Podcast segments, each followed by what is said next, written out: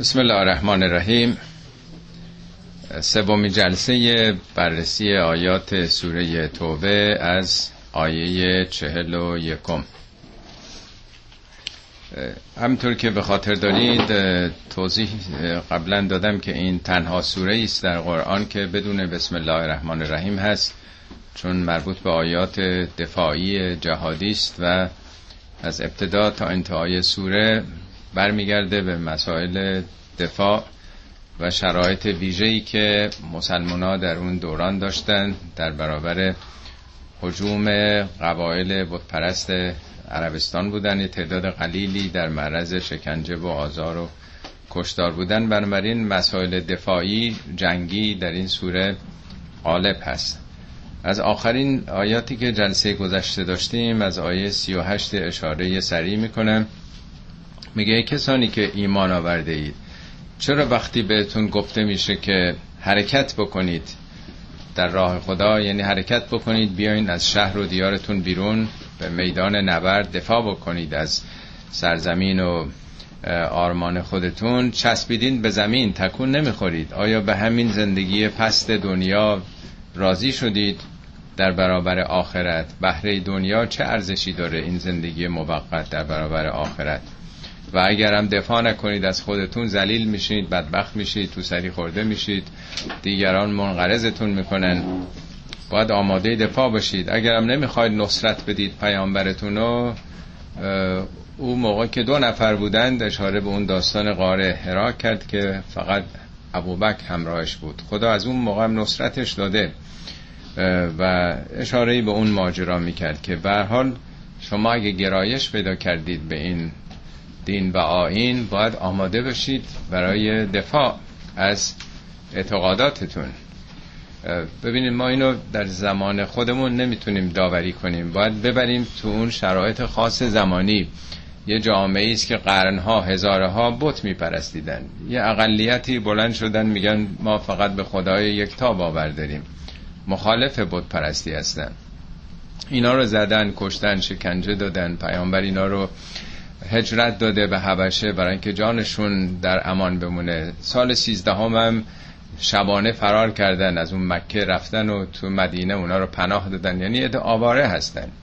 خب اینا اگر از خودشون دفاع نکنن که نمی‌تونن بمونن. تو مدینه هم دست سرشون بر نداشتن. جنگ بدر و احد و خندق و پشت سر هم جنگ های مختلفی پیش آمده. بنابراین آمادگی برای با چنگ و دندان حفظ کردن خود یک امر مبرمی تو اون مقطع خاص زمانی بوده. بنابراین آیات رو باید در کانتکست خودش فهم کرد. آیاتی که امروز می‌خونیم درباره جنگ تبوکه. گرچه اسم تبوک نیامده ولی همه مفسرین و مورخین هم شعن نزول این آیه رو که در آخرین سالهای هجرت پیامبره بیان کردن. چند ماه بعد پیامبر اسلام از دنیا رحلت کردن. این از آخرین نبردهایی بوده که اتفاق افتاده. اونم نبرد با بزرگترین ابرقدرت زمانه امپراتوری روم شرقی بیزانس. خب از مسلمونا فعلا هشت نه سالی بیشتر نگذشته که از مکه فرار کردن تو مدینه آمدن یک پایگاهی پیدا کردن برای خودشون. کاروانهای تجارتی که از طرفهای غرب به مدینه می آمدن گزارش میدن که نقل و انتقالات نظامی رو دیدن و تلاش هایی رو که امپراتور روم شرقی با قبایل مرزنشین مرز نسبت به جامعه اسلامی اون روز عرض می‌کنم با قبایل قصانیان و نمی‌دونم جزام و چندین قبیله اینا رو در واقع تحریک کردن و می‌خوان یه لشکر بزرگی رو فراهم بکنن برای حمله به مدینه. و اون موقع دو تا ابرقدرت تو دنیا بوده یکی ایران بوده یکی روم. همطور که به خاطر دارین در آخرین نبردی که بین ایران و روم انجام میشه ایران شکست می‌خوره. سوره روم هم داستان این قضیه رو میگه. غلبت روم فی ادن الارض و هم من بعد غلبهم سیغلبون. یعنی دورانی است که فعلا رومی ها ابرقدرت اولن توی دنیا. احساس کردن که این قدرتی که داره در عربستان شکل می‌گیره اسباب دردسر براشون داره میشه. و اینا روز به روز دارن توسعه پیدا می‌کنن. این اطلاع می‌رسه که اینا دارن به اون سرحدات دست اندازی می‌کنن. پیامبر فرمان بسیج میدن که را بیفتیم بریم به سمت تبوک. اینا قصد کشورگوشایی چیزی نداشتن. در اون منطقه ای که گزارش رسیده بوده که اینا قصد حمله دارن. ظاهرا بر حسب اونچه که شهر دادن سی هزار نفر جمع میشن که بی نظیر در کل تاریخ جنگ های پیامبر بوده. فاصله بین مدینه تا تبوک بر حسب اونجا نوشتن 610 کیلومتره. یعنی اینا اگه می‌خواستن روزی سی کیلومتر پیاده برن 20 روز طول میکشیده تو اون بیابان ها و سواری سوزان عربستان. فصل تابستان بوده در نهایت گرما. چند روزی بیشتر به محصول چینی نمونده بوده خورمه ها رسیده بوده باید میچیدن. یعنی این بسیج پیامبر در جهت آماده شدن برای حرکت یک همچین مسیر طولانی که هیچ وقت نرفته بودن اینها. این راه گرم و سوزان رو یه ابتلای بزرگی بوده. اونم به جنگ کی؟ بزرگترین قدرت زمانه امپراتوری روم. چه کسانی؟ اینهایی که تا چند سال قبل جان خودشون در خطر بوده از قبایل همشهری خودشون. این سور داستان این بسیج در واقع بسیج نیرو و حرکت به سمت دشمنی است که گزارش رسیده اونا قصد حمله داشتن. البته بعد از اینکه مسلمان ها حرکت می‌کنن این مسیر طولانی میرن می‌بینن نه خبری نیست. گزارش یا اشتباه بوده یا اونا پشیمون شده بودن و برمیگردن. اینا قصد دسترازی به سرزمین روم نداشتن. برای دفاع میرن می‌بینن خب دروغ بوده این شایعات و برمیگردن. ولی خود این ماجرا اصولا سبک قرآن این نیست بگه کی برد کی باخت چند نفر بودن قهرمانی ها چطوری انجام شد. آیات قرآن حتی راجع به جنگ هایی که پیروزی با مسلمان ها بوده سراسر انتقاد آمیزه یعنی هدف یک نوع تجزیه تحلیل روحی روانی است. نقطه ضعف رو می‌خواد بگه. نمیاد برای کسی دست گل بفرسته که باری کلا اینجا زدین کشتین غنیمت گرفتین. این آیات هم که می‌خونیم عمدتا انتقادآمیزه. بیانگر یه روحیه محافظ کارانه ترسو فرصت طلب از جمعی از مسلمان هاست برای یک همچین فرمان و فراخانی که پیامبر مطرح کرده بوده. حالا می‌خونیم و شاید نکاتی رو من در ضمن شرح آیات خدمتون ارز بکنم. انفرو خفافا و ثقالا. به دنبال اون آیات قبلی که میگه آماده دفاع بشید. انفرو یعنی حرکت کنید. حرکت به سمت اردوگاه نظامی. حرکت به جبهه. به طرف جنگ. خفافا و ثقالا. خفاف یعنی سبک. ثقال یعنی سنگین. یعنی بعضی وقتا معمولیت هایی هست یکی دو روزه است. بعضی وقتا یه ماه باید برن بیان. یا بعضی پیاده نظامن. پیاده باید بره ولی بعضی ها باید با شطور یا با اسب بیان. این سی هزار نفری که بودن فقط هزار نفر سوار نظام بوده با اسب یا شطور 29 هزار نفرشون پای پیاده باید این 610 کیلومتر رو تو اون هوای سوزان می‌رفتن که آبم در بعضی از قسمت ها نبوده. اسم این سفر رو گذاشتن سفر مشقت سفر جیش الاسره بهش می‌گفتن. سپاه اسرت سپاه سختی که باید برن در متن سختی ها بنابراین میگه آماده باشید. پیاده نظام یا سوار نظام با تجهیزات پای پیاده کفش داری نداری. همه باید حرکت بکنی. شوخی نیست. در برابر بزرگترین قدرت زمانه باید بریم دفاع بکنیم از سرزمینمون. و جاهدو به اموالکم و انفسکم فی سبیل الله. با مالتون و با جانتون در سبیل الله باید برید جهاد بکنید. اگه قصد قنیمت گرفتن بود که نمی‌گفت مالتون رو بدین جانتون رو بدین. وقتی یه همچین تدارکات گسترده ای انجام میشه در ازای یه نفر که شمشیر می‌خواد بزنه ده نفر باید پشت جبهه رو داشته باشن. حالا من نمی‌دونم چقدر تورا بودن چند ماه بوده. بالاخره اینا آزوغه می‌خوان اسب می‌خوان شطور می‌خوان. یعنی همه ملت باید کمک بکنن. در قرآن سبیل الله عمدتا به مسائل سیاسی نظامی اطلاق شده. میگه الذین آمنو یقاتلون فی سبیل الله و الذین کفروا یقاتلون فی سبیل طاغوت. سبیل الله مقابل سبیل طاغوته. سبیل الله یعنی حاکمیت الله در جامعه اخلاق اصول ارزش ها اون طرفش حاکمیت طاغوته. برای اینکه در یک جامعه ارزش های حق برقرار بشه لاجرم باید مقابله کرد مبارزه کرد. باید موانع رو از پیش پا برداشت. موارد زیادی در قرآن انفاق فی سبیل الله اومده انفاق فی سبیل الله یعنی تامین مخارج جنگ. مثل حالا نبوده که وزارت جنگ باشه بودجه داشته باشه پول نفت رو بفروشن. مردم باید کمک می‌کردن. هیچ چیزی بدون مایه گذاشتن خرج کردن نمیشه. نه جنگ میشه نه هیچ کار فرهنگی و نه هیچ مؤسسه ای رو پاش بند میشه که تصور دادن بکنه کسانی دیگه باید اداره بکنن. جز این که همه مشارکت بکنن. حالا جنگای نظامی اونطوری لاقل ماها مسلمان ها ایرانی ها نداریم ولی جنگای عقیدتی فکری برخورد با تهاجمات فرهنگی که باید پاسخگو باشیم.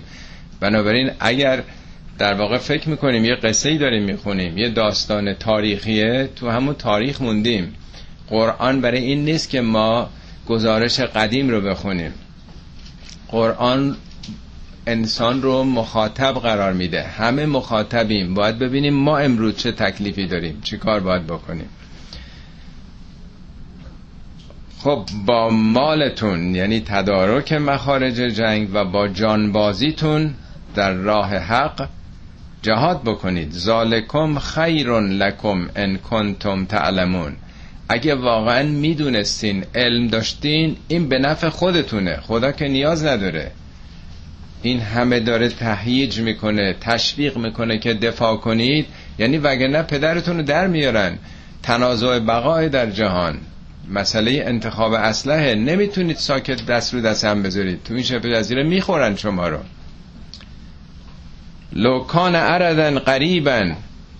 حالا اگر به جای این جنگ این مسیر طولانی 610 کیلومتری اگر ارزن قریب عرض یعنی چیزی که عرضه می‌شد یعنی غنیمتی غنیمت نزدیک چهار ساعت تاخت بزنیم بریم یه قبیله رو شکست بدیم قارت بکنیم قنائمش و سفرن قاصدن یا اگه سفری بود که متعادل بود نزدیک بود خوشایند بود قصدشو می‌کردن مردم. لطبعوک حتما میامدن دنبالت. این فرمان پیامبره که بسیج بشید. همه باید دست به دست هم بدیم تا دفاع بکنیم. سی هزار نفر رو جمع کرده بودن. حالا توضیح میده تو اینا چه کسانی بودن. میگه خیلی ها چون ببینیم وقتی که دیگه مدینه مسلمون شدند خب وقتی مسلمان ها مکه رو فتح کردن که مکه قلب عربستان بود دیگه میگن پهلوان زنده رو عشق هست دیگه. دیدن که اسلام داره پیشرفت می‌کنه خیلی ها به خاطر منافع آمدن مسلمون شدن. هم مردم مکه که تا روز قبل در برابر مسلمان ها بودن همه آمدن بیعت کردن. مدینم اون منافق صفت ها دروها دیدن که خب قدرت روز فعلا اینا هستن. همیشه باید نونو به نرخ روز خورد دیگه. خب اینا آمدن تو جنگ.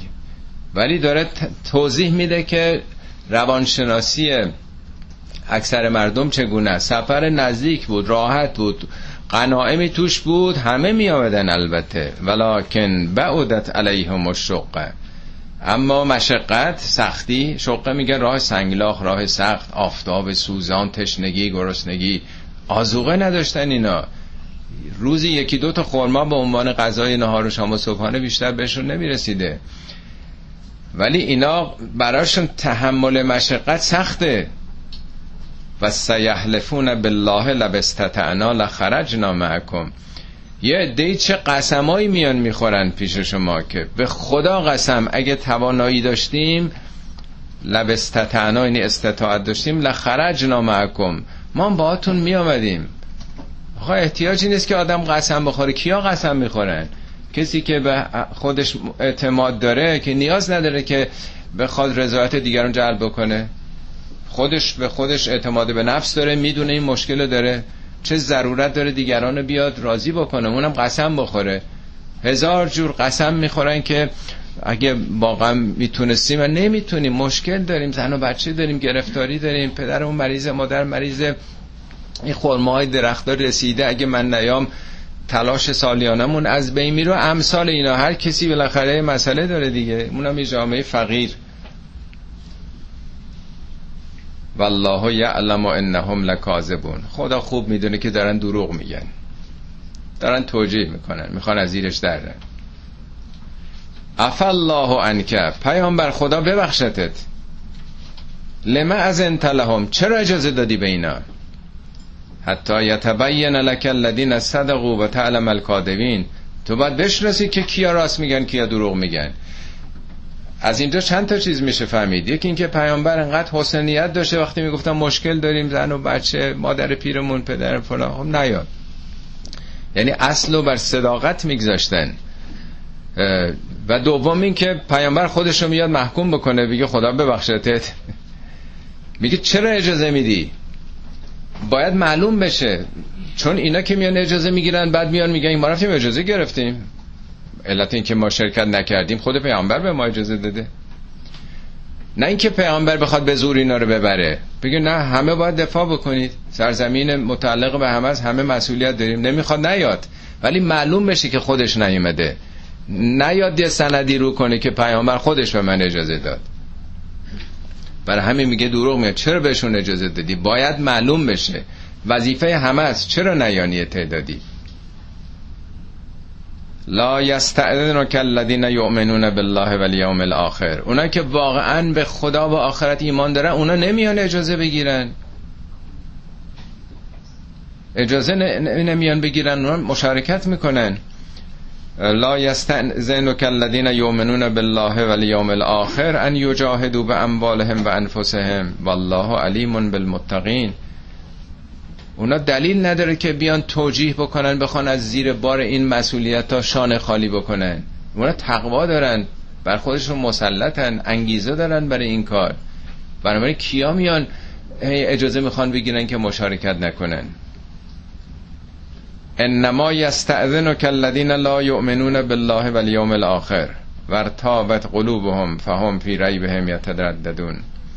انما یعنی این است و جزی نیست. کیا میان هی می‌خوان از توی جوازی بگیرن؟ ما رو معاف بکنید ما مشکل داریم. خونمون خرابه. اگه نیام اینجا اینطوری میشه اونجا اونطوری میشه. انواع اقسام بهانه تراشی ها شان خالی کردن از زیر بار یک وظیفه اجتماعی.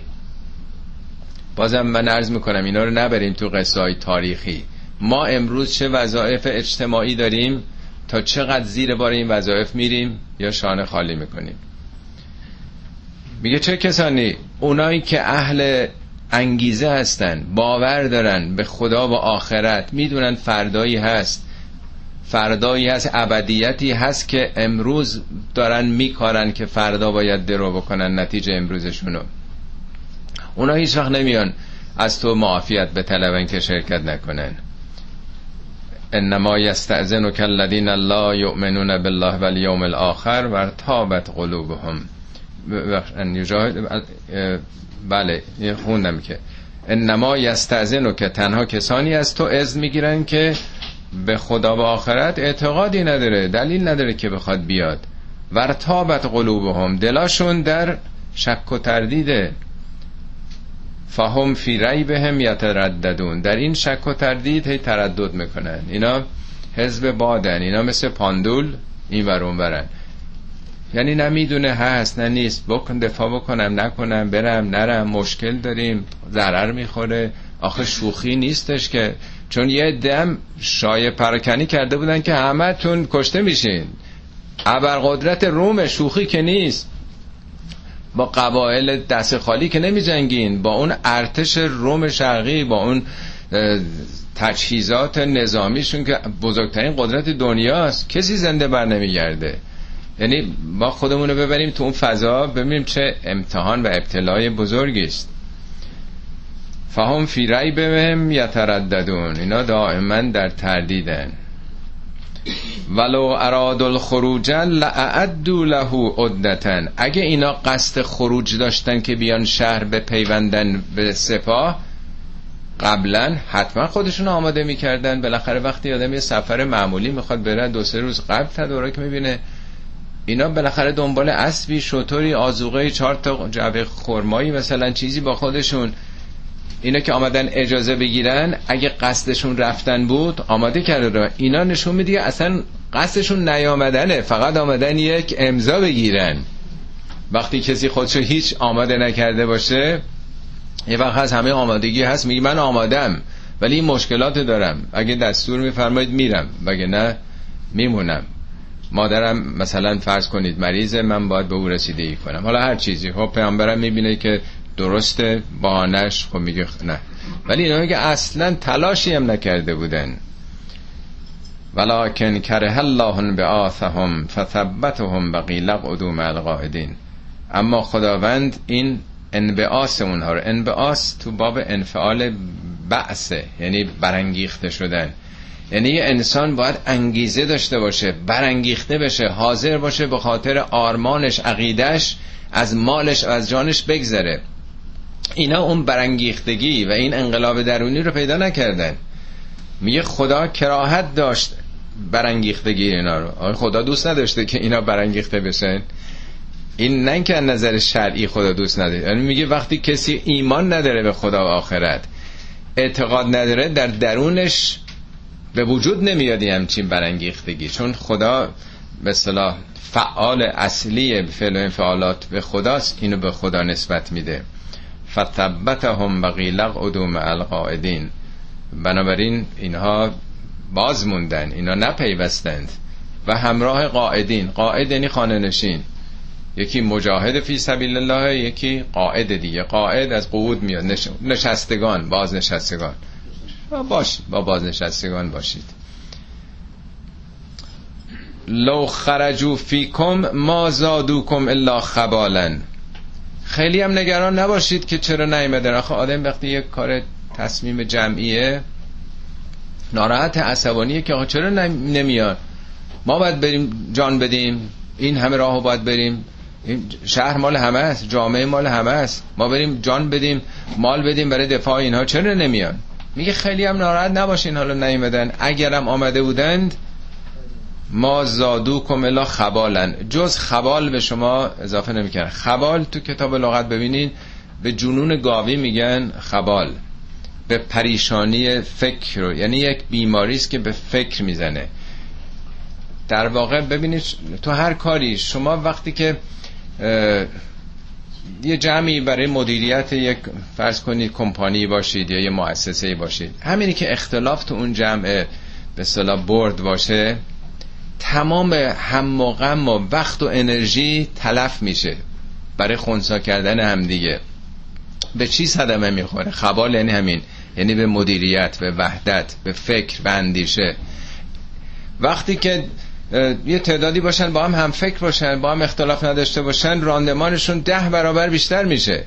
میگه خیلی نگران نباشید اینا. اگرم آمده بودن انقدر به صلاح اختلاف مینداختن و انقدر مشکلات ایجاد می‌کردن که انرژی جمع همش باید برای پاسخویی و خونسا کردن این کارشکنی ها می‌شد. انرژیتون تلف می‌شد سر اینجور چیزا. ولا اوزعو خلالکم. اوزعو یعنی نفوذ کردن سریع. در خلال شما نفوذ می‌کردند. یبغونکم الفتنه. به فتنه مینداختن شما. اینا دنبال فتنن اینا که از اعتقادی ندارن به خدا. رو رو درواسی رو ریاکاری آمدن گفتن ما مسلمونیم. یه شهادتین گفتن. اگرم می آمدن تمام تلاششون کارشکنانه بود. به ضرر شما تمام می‌شد. و فیکم سماعون لهم. در بین شما هم گوشای شنوایی برای اونا هست. سما مبالغه سمه. یعنی یه آدمای سست عنصر دهنبین آدمای زود باور هستن که با حرفای اینا فریب می‌خورن. اینا خب صبح تا شب تو گوش مردم می‌خونن مگه دیوانه این کجا دارید میرید؟ این مسیر 20 روز 30 روز توی پای پیاده تو بیابونه تشنگی تلف میشین اونا همه دراتون می‌کنن سپاه روم. زن و بچه چی میشه خب این حرفا اثر داره دیگه شوخی نیست. بنابراین گوش های شنوایی هم در بین شما هست برای این حرفا. فکر نکنید حالا نیامدنشون. والله علیم به ظالمین خدا علیم به ظالمین لقد ابتغوا الفتنه من قبل و قلبوا لك الامور این آدما قبلا هم دنبال فتنه بودن و امور رو بر تو بارونه جلوه می‌دادن. سردسته اینا اون عبدالله ابن عبی بود. قبل از اینکه مسلمونا و پیامبر برن مدینه اون فرماندار اونجا بود. همه کاره بود. وقتی که خب پیامبر آمد اونجا و بین این دو تا قبیله اوس و خزرج و صلح جاری کرد و اسلام چیزی اونا همه آلاف و علوف و امکاناتشون از دست داده بودن دیگه. آمدن مسلمون شدن اینها. ولی روی ناچاری دیگه. دیگه بوتا شکسته شده. دیگه راحل نیست بهتر به رنگ جماعت در بیایم. ولی تا اونجا که می‌تونستن اینا تو جنگ های گذشتم کارشکنی کردن. این در زمان ما نیست که ما این همه از اینا که بعد از انقلاب به عنوان منافق وارد شدن و ریش گذاشتن و تسبیح دست گرفتن و پست ها رو همه جا رو قبضه کردن چه بلایی آوردن اینا سابقه تاریخی داره. شما می‌دونید که تون جنگ سفین که حضرت علی با معاویه داشتند و آخر به حکمیت کشید. حضرت علی می‌گفتن ادامه بدین داره تمام میشه داریم پیروز میشیم. ولی همین کارشکنی ها باعث شد که یه عده‌ای گفتن نه اینا قرآن سر نیزه گرفتن قرآن ها زیر دست و پا میفته بعد حضرت علی به جای که نماینده امام بذارن میگن رأی بدیم یه نفر داور. در سپاه حضرت علی رأی داده میشه کی انتخاب میشه؟ سردسته منافقین. باور می‌کنید که یه نفر از سپاه ماویه که از سپاه حضرت علی. ابو موسی اشعری. که حضرت علی میگه این که تو همش مخالف بوده این تو آمدن تو این جنگش هم برای کارشناسیه. چرا می‌خوان این انتخاب بکنید ابن عباس انتخاب بکنید که اون سوابقو داره. ولی سپاه علی به اون که زبان بازه و مردم بلده چگونه فریب بده. اون که انتخاب شد با نماینده معاویه نشستن اول کاری کردن علی رو عزل کردن. یعنی اینطور نفاق می‌تونه نفوذ بکنه توی سپاه. اول رفتن بالای چیز معاویه رو ابغاش کردن که معاویه باید رهبر جهان بشه علی رو ازلش کرد. همین ابو موسی اشعری که مسلمان ها انتخاب کرده بودن. اینا همه ریشه تاریخی داره. می‌بینیم که نفاق و درویی چه می‌کنه در دل یک جامعه. اینا قبلا این کار می‌کردن و قلبو لک الامور حتی جا الحق و ظهر امر الله و هم کارهون. اینا همیشه وارونه جلوه می‌دادن. قضایا رو برعکس می‌کردن. تا بالاخره حق آمد و امر خدا حالا ظاهرا میگم مفتح مکه است. بالاخره شما موفق شدی اون قلب عربستان مکه بدون خونریزی بدون جنگ اونا هم پیوستن و به این پیروزی بزرگ رسیدین. در حالی که اینا کراهت داشتن. و منهم من یقول زن لی ولا تفتنی. بعضی از اینا میان پیش تو کسی از اینا آمده میگه که به من اجازه بده منو تو فتنه ننداز. من نگاه کردم اکثر کتابای تفسیر داستان نمی‌دونم رئیس یکی از رؤسای قبایل که آمده پیش پیامبر مقدس نمایی می‌خواد بکنه که میگه من می‌خوام بیام ولی نگرانیم اینه که این من مشکلم مسئله زنانه که خیلی نقطه ضعف دارم در برابر زنان. اونجا هم شنیدم زنای زیباروی نمی‌دونم سپید اندام نمی‌دونم موی کنه اینا من اصلا خودم اونجا کنترل نمی‌تونم بکنم. میگم پیامبر روش برگردون به قول امروزی ها مورد شوره تو رو ببرن با این حضرت اکثرا این داستان رو گفتن ولی بالاخره ولی آیات قرآن بالاتر از این حرف هاست. میگه این میگه منو به دردسر ننداز اونجا به فتنه. اجازه بده من نیام. الا فل سقطو سقوط کرده خودش تو فتنه فکر می‌کنه فتنه اونه. در واقع اینو بهانه نیامدن در جنگ قرار داده. و ان جهنم لمحیطتون بالکافرین. جهنم احاطه داره به کافرین. کافرین همین کفر همین حقیقت رو پوشوندن با این بهانه هاست دیگه. ما جهنم فکر می‌کنیم یه چیز بیرون از ماست. نمیگه آخرت. نمی‌خوام بگم آخرت نیست. میگه این خودش تو جهنم الان. تو متن جهنمه. چی چی میگه که منو به درد سر فتنه ننداز؟ این خودش که انقدر ضعیف و نفسه که داره به چه چیزایی دست میندازه چه چیزایی رو بهانه کرده می‌خواد فرار کنه این خودش خبر نداره که در متن دوزخ قرار داره. این چه زندگی که به چنین چیزایی خودش رو پیوسته؟ ان تصب که حسنتن تسنتون تسعهم اگه یک حسنه ای به شما برسه یعنی خبر پیروزی برسه ناراحت میشن. و این تصب که مصیبتون حالا اگه مصیبتی برسه خبر برسه که اینا کشته شدن انقدر مجروح شدن و رفتن شکست خوردن برگشتن یقولو قد اخذنا امرنا من قبل و یتولو و هم فرهون اینا به هم دیگه میگن که عجب خوب شد ما تکلیفمون رو قبلا روشن کردیم و نزدیک بود ما هم گول بخوریم بریم. ما واقعا عقلی به خرج دادیم ما. چه تدبیری داشتیم که ما نرفتیم و اینا ما هم دچاره مصیبت می‌شدیم. داره روحیات رو بیان می‌کنه. و یتولا و هم فرهون پشت می‌کنن اونم با چه خوشحالی. یعنی پشت به پیامبر و خوشحالن که تو این مسئله اونا صدمه ای نخوردن. در بعضی آیات دیگه قرآن میگه که اینا انقدر دوست دارن که فقط خبرهای شما رو بشنون از دور. یه ذوق بسیاری از هموطنان ما فقط تو اینترنت رفتن و این خبرهای جنایت حالا که خب یه مقداری این جنبش سبز و اینا دیگه حالا گذشته ازش. مطلقا مشارکتی در هیچ جهت نیست ولی فقط همین که خبرها رو بشنوی. چند نفر کشته شدن چند نفر اعدام شدن نمی‌دونم کی چه جنایتی راجع بشد همین ذوق فقط تبادل خبره. برای یه عده همین که تو جریان باشیم نه اینکه ما هم وظیفه و نقشی داریم. و این تصب که مصیبتون یقولو قد اخذنا امرنا من قبل و یتولو هم فرهون قل لن یصیبنا الا ما کتب الله لنا. پیامبر بهشون بگو جز اون چی که خدا مقدر کرده قراره برای ما چیزی نوشته نمیشه. یعنی ما به خدا توکل کردیم داریم میریم وظیفه‌مون انجام میدیم. هر چی شد همون خیره. خدا بر ما این وظیفه رو نوشته. هو مولانا فقط او مولای ماست. و الله فلیتوکل المؤمنون. اونایی که واقعا مؤمنن فقط باید به خدا توکل کنن. توکل یعنی تکیه یعنی اعتماد. معنی نداره که تو مؤمنی همش داری می‌بینی کی داره برنده میشیم بریم اون سمت. دو دوزه بازی کردن بین دو طرف در واقع.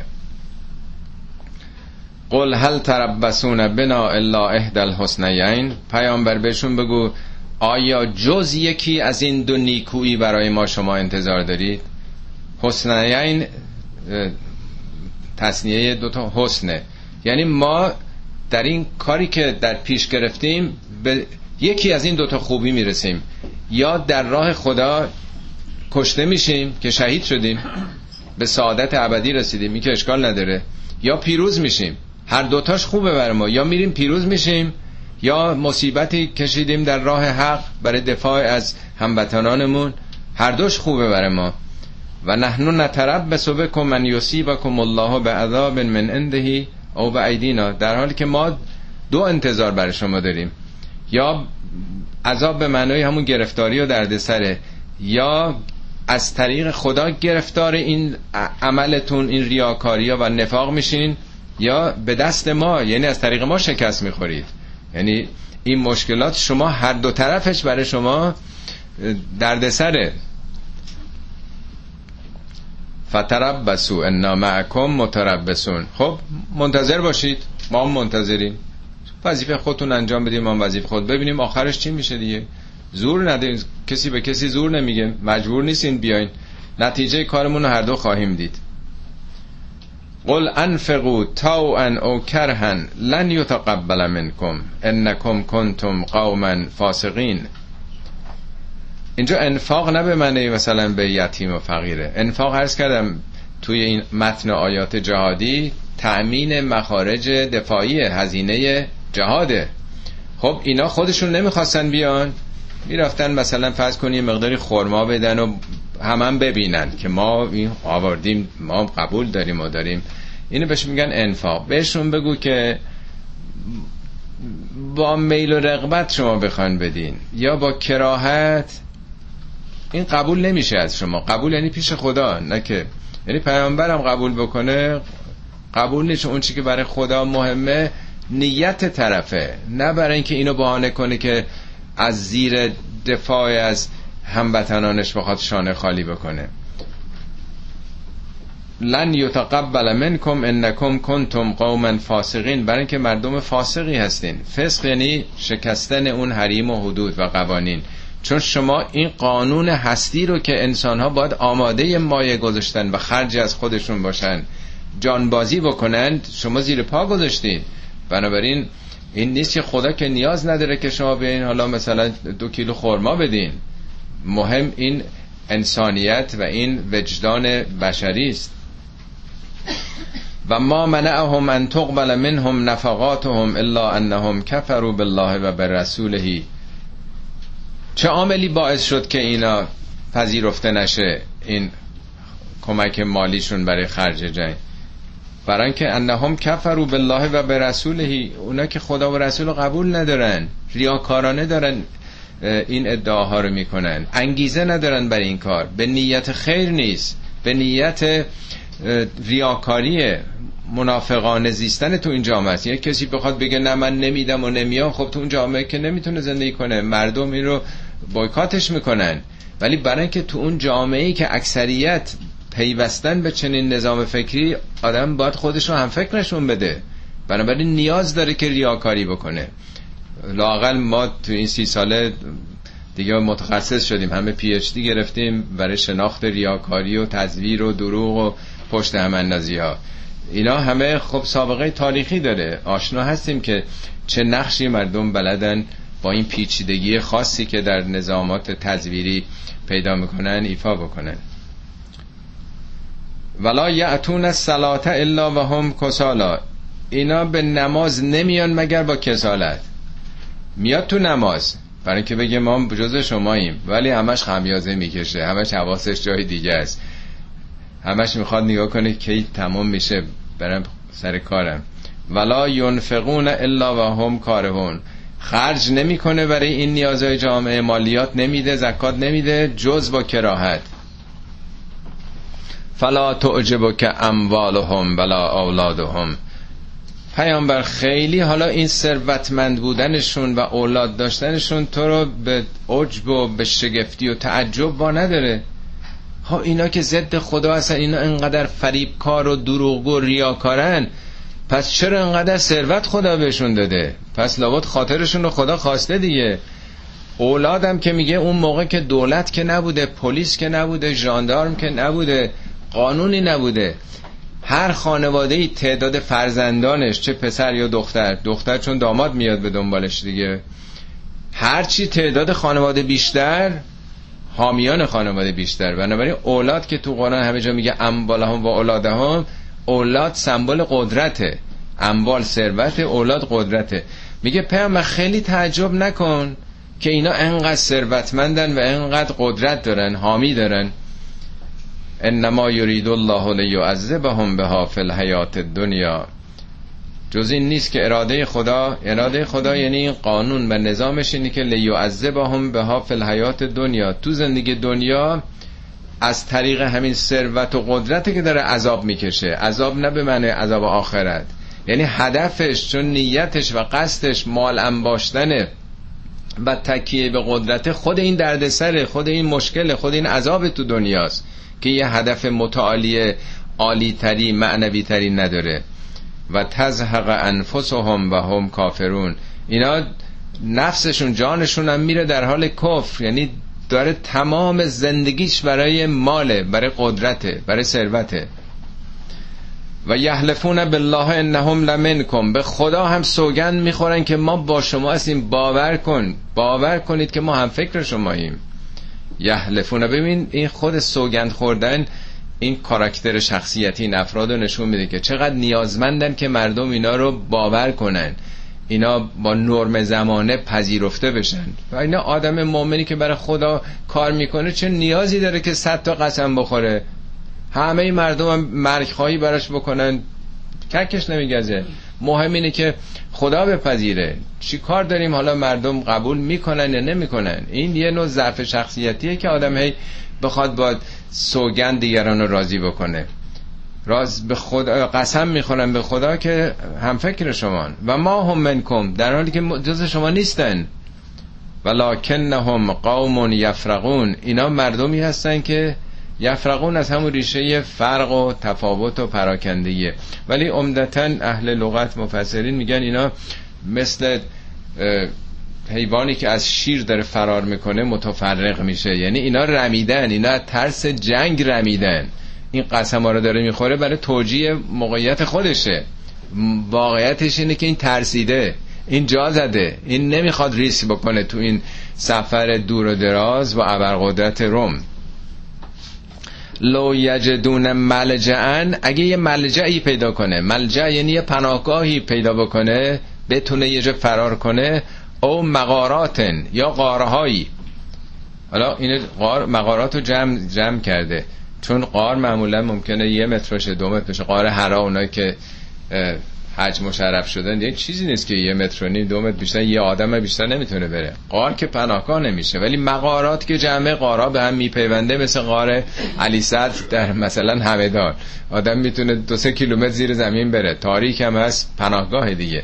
میگه اگه اینا یک پناهگاه یه جا قلعه نظامی می‌تونستن پیدا کنن یا برن تو قاری یه جای فرار بکنن او مدخلن مدخلنی به سختی راه دخول به یه فرارگاهی گریزگاهی پیدا کنن لولو الیه و هم یجمعون.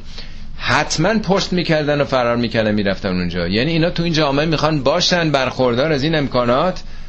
ولی اگه می‌تونستن می‌رفتن جای دیگه. و منهم من یلمزو که صدقات بعضی از اینا به تو خورده می‌گیرن انتقاد می‌کنن در صدقات. صدقات یعنی این حالا اون موقع که مثل حالا نبوده که پیچک بدن و حقوق آخر ماه دست آدم بیاد. یا کاری زندگی دامداری مثلا مختصری چهار تا نخل خورما مثلا کسانی داشتن. یه کمک های مالی پولایی که مثلا فراهم می شده این زکاتی که می‌دادن پیامبر به عنوان مدیر جامعه وقت پخش می‌کردن. حالا به بعضی بینوایان می‌دادن دیگه. حالا توضیحشو بدن بیشتر میده. میگه که به تو ایراد می‌گیرن. چرا به این انقدر دادی؟ چرا به اون ندادی؟ چرا اینطوری شد؟ چرا اونطوری نشد؟ یعنی منافع خودشون رو فقط می‌بینن. من هم من یلمزو که صدقات فین اعتو منها ردو اگه بهشون داده بشه یه خیالشون راحت دیگه راضی میشن میپسندن. همه چی درسته. و ان لم یعتو منها ازاهم یسختون ولی اگه بهشون داده نشه خشم می‌گیرن. خشم و خروش می‌گیرن سر صدا را میندازن اعتراض می‌کنن. ولو انهم رضوا ما آتاهم الله و رسوله ای کاش چقدر خوب بود چقدر شایسته بود اگر اونا راضی می شدن به اونچه که آتاهم الله و رسوله اونچه که خدا و رسول بهشون دادن. خدا اون هدایت رو داده رسولمون رهبری و فرماندهی و سلام مدیریت رو بر اونها کرده. و قالو حسبنا الله. می‌گفتن خدا ما رو کافی است. خدا ما رو بس. سیعتین الله من فضلهی انشاءالله به زودی خدا به ما میده. میگه اینا چقدر خوب بود که انقدر نچسبیده بودن به مادیات. می‌گفتن که همین که ما همراه خدا هستیم و در راه حق هستیم برای ما کافیه. چقدر خوب بود که اینجوری می بودن اونها. انا الله راغبون. ما فقط شیفته خدا هستیم. اینکه جلو اومده الله راغبون به جایی که اول بگه راغبون الله این نظر تفسیری انحصار میرسونه. راغبم یعنی شیفته یعنی عاشق. ما عاشق حقیم. ما شیفته حقیقتیم. ما انگیزه حقیقت داریم. نه مادیات بعد یکی از این جنگ های دفعه گذشته خوندیم اون جنگ هنین یادتونه که خوندیم. بزرگترین قناعم توی تاریخ جنگ های زمان صدر اسلام تو اون جنگ به دست آمد پیامبر این قناعم رفتن تقسیم کردن بین کیا؟ ابو سفیان. تمام آدمای یا منافق یا سستانسور.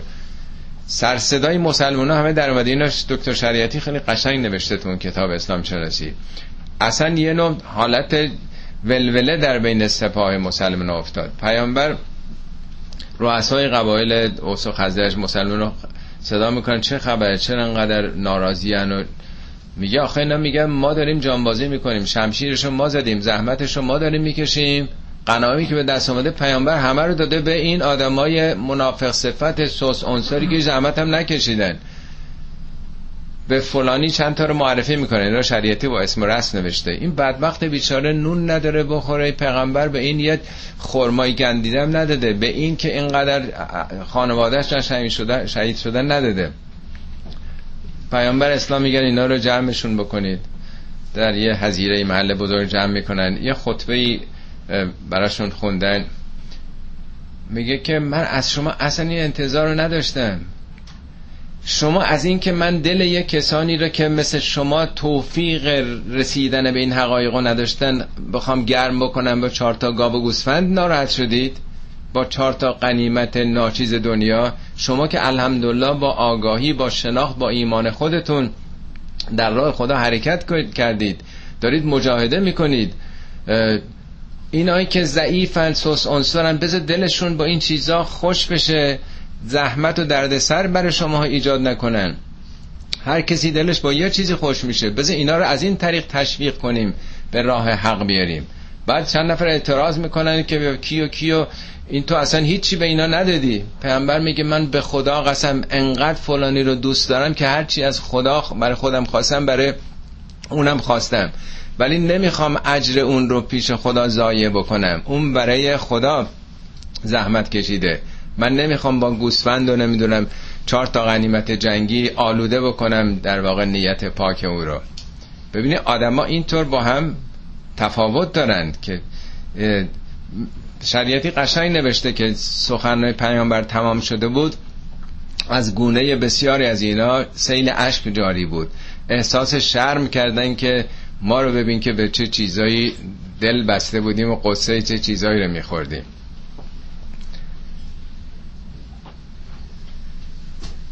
آیه بعدی دو تا آیه دیگه هم بخونیم. این در واقع تکلیف رو روشن می‌کنه که این صدقات برای کیا هستن. نه یه آیه دیگه مونده دیگه بله انما صدقاتو انما یعنی این است و جز این نیست. این کمک هایی که داره میشه تو جامعه انما صدقاتو هشت دسته رو معرفی کرده. لل فقرا فقر یعنی نیاز نیازمندان. این کمک های مالی که تو جامعه میشه بخشیش متعلق به فقیرانه. شما که فقیر نیستین اینقدر زبونتون دراز شده چرا به ما ندادین؟ دو ول مساکین.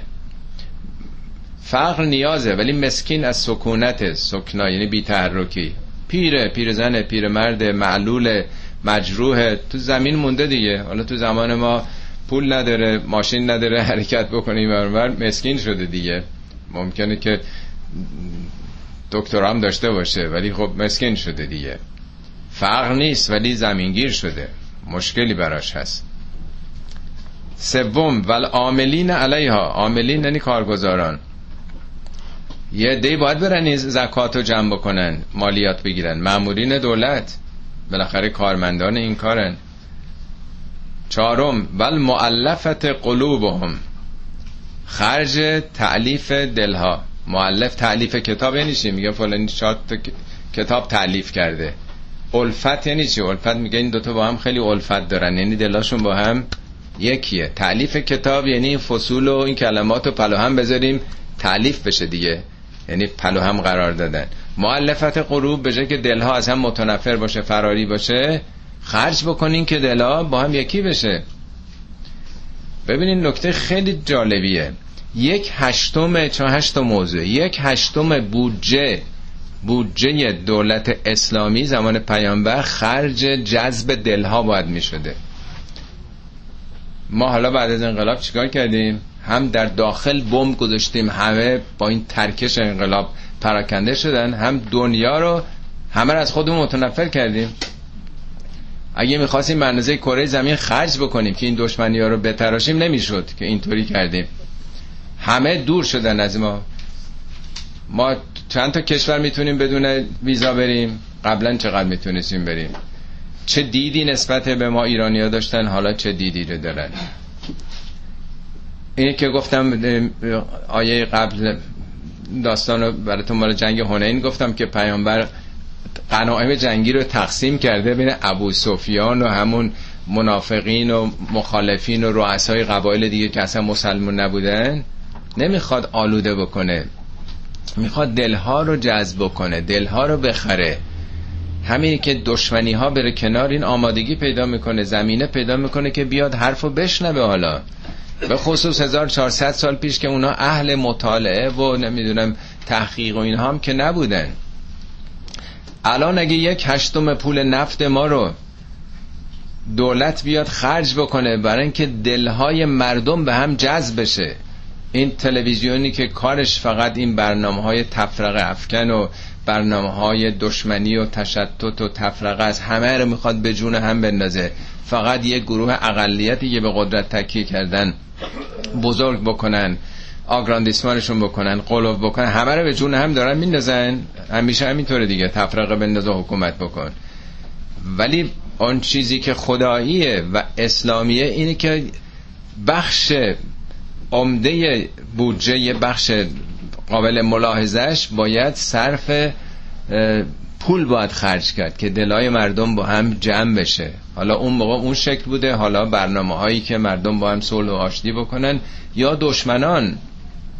دشمنان دیگر رو با خرج کردن و کمک های اقتصادی و دیگران از اون به صلاح دشمنیشون کم بکنن. تو جنگ احزاب حالا من زود تمام می‌کنم اینو عرض بکنم. تو جنگ احزاب که مسلمونا در مدینه محاصره بودن سه هزار تا بود اون موقع تعدادشون. ده هزار نفر محاصره کرده بودن. پیامبر به مسلمونا به رؤسای قبایل پیشنهاد میدن که ما یک سوم خرمای مدینه رو اگه موافق باشید من به اینا پیشنهاد کنم چون اون از قبایل مختلف بودن. به بعضی از این قبیله بدیم که اونا از جمع دشمن پراکنده بشن. یعنی برای ایجاد شکاف و دو دستگی که یه دی رو بخریم برن پیشنهاد یک سوم خرم مدینه. رؤسای قبایل مسلمون گفتن که ما اون موقع که بت پرست بودیم باج به آدمای زورگو نمی‌دادیم. حالا که مسلمون شدیم هیچی نمیدیم. پیامبر می خب الحمدلله شما نمیدین منم صرف نظر می‌کنه یعنی در واقع همچین استفاده هایی برای کم کردن دشمنی ها و تعلیف قلوب این میگه بخشی از مخارج جامعه اسلامی این چارتا رو پشت سر هم با ل آورده. للفقرا والمساکین والعاملین والمؤلفه. چهار تا دیگه هست با فی آورده. و فر رقاب والغارمین رقاب یعنی گردن. رقبه گردنه. اون موقع گردن ها که اسیر میشن اصطلاح یعنی بردگان. برای آزاد کردن بردگان. حالا هی میگن که چرا اسلام برده می‌گرفته؟ خب نظامی که می‌خواد برده بگیره میاد میگه یک هشتم بودجه صرف آزاد کردن بردگان. تو امریکا بودجه دولت تصویب می‌کرد یا تو کشورهای اروپایی انگلستانی برانور که برده می‌گرفتن که یه هشتم بودجه بدن به کسانی که این برده گرفتن که آزاد بکنید. آیا غیر از اینه که طبق یه برنامه ای حتی در جای دیگه قرآن هم هست که میگه که از بیت المال خرج بکنید پول بدید به این برده ها تا آزاد بشن که بدن به ارباباشون تازه اینا برده نبودن برده کاری. اینا اسیر جنگی بودن. برده ای که امریکا رفته اروپا یا 6 میلیون از افریقا دزدیدن آوردن برای کار بود. به زور میدوزیدن اینا رو. ولی اینا تو جنگ آمدن اسیر شدن. میگه یکی از موارد بودجه دولت اسلامی خرج کردن برای آزاد کردن گردناست. حالا ما بردهداری نداریم. ولی گردنا دیگه اسیر نیست برده نیست. نوع بردگی عوض شده. رشته برگردنم افکنده دوست می‌برد آنجا که خاطر خواهی خوز چقدر مردم گرفتار بدهی های مختلف دارن گرفتار برده افکار منحرف هستن گرفتار اعتیاد هستن. فقط همون بردگی اون موقع دیگه تمام شد. اینا مال 1400 سال پیشه. یا گردنهایی که اسیر شده. اسارت اینجا مطرحه. الان مسئله آزادی اون موقع اینا آزادی نداشتن برگردن به قبیلهشون. حالا ملت ها آزادی ندارن. استبداد و دیکتاتوری داره بیداد می‌کنه. بنابراین یکی از موارد یک هشتمش خرج آزاد کردن آزاد کردن این وابستگی ها و اسارت ها و قارمین قارمین معناش میگن وامداران. اونا که بدهی دارن. فکر می‌کنین چند هزار نفر الان تو زندانن؟ پول ندارن که بدن که آزاد بشن. طبق قانون می‌دونیم بیشترین زندانی رقم بالاترش همین قارمینه. البته خسارت دیدگان جنگ هم هست. چون اون موقع این جنگ ها بوده یه خسارت دیدن. خب باید خرج اونا رو هم داد دیگه. همه اونا که مشکل مالی دارن نمی‌تونن بدن. این دوتا با همه فرقا و قارمین. دوتا دیگه هم هست که اینا مهمه. و فی سبیل الله و ابن سبیل. هفتمی و هشتمی فی سبیل الله و ابن سبیل. سبیل الله چیه؟ چه چیزی رو میشه گفت سبیل الله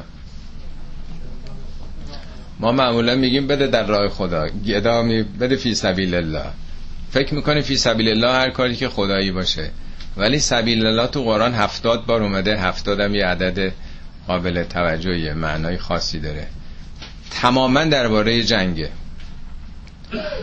19 بار صد ان سبیل الله اومده. اونا که مانع تحقق راه خدا نمی‌ذارن. می‌کشن. 18 بار قتال فی سبیل الله اومده. 11 بار جهاد فی سبیل الله اومده. یا انفار کوچ کردن جنگی. یا قبول مصیبت در راه خدا. یا گرسنگی کشیدن در این مسیرهای طولانی رفتن. در قرآن سبیل الله مقابل سبیل تاغوته یا تاغوت یا الله. تاغوت فرق نمی‌کنه. کلاهدار باشه یا امامه دار باشه. اون کسی که ولایت مطلقه پیدا می‌کنه تاغوته به هر شکلش. بنابراین فرعون می‌خواد باشه از هر طبقه ای هر سنفی.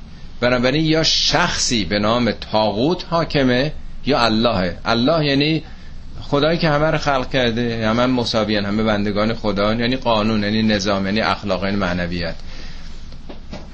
پس یکی از موارد بودجه برای ارتشه سبیل الله یعنی همین دفاع برای یک جامعه توحیدی خدایی.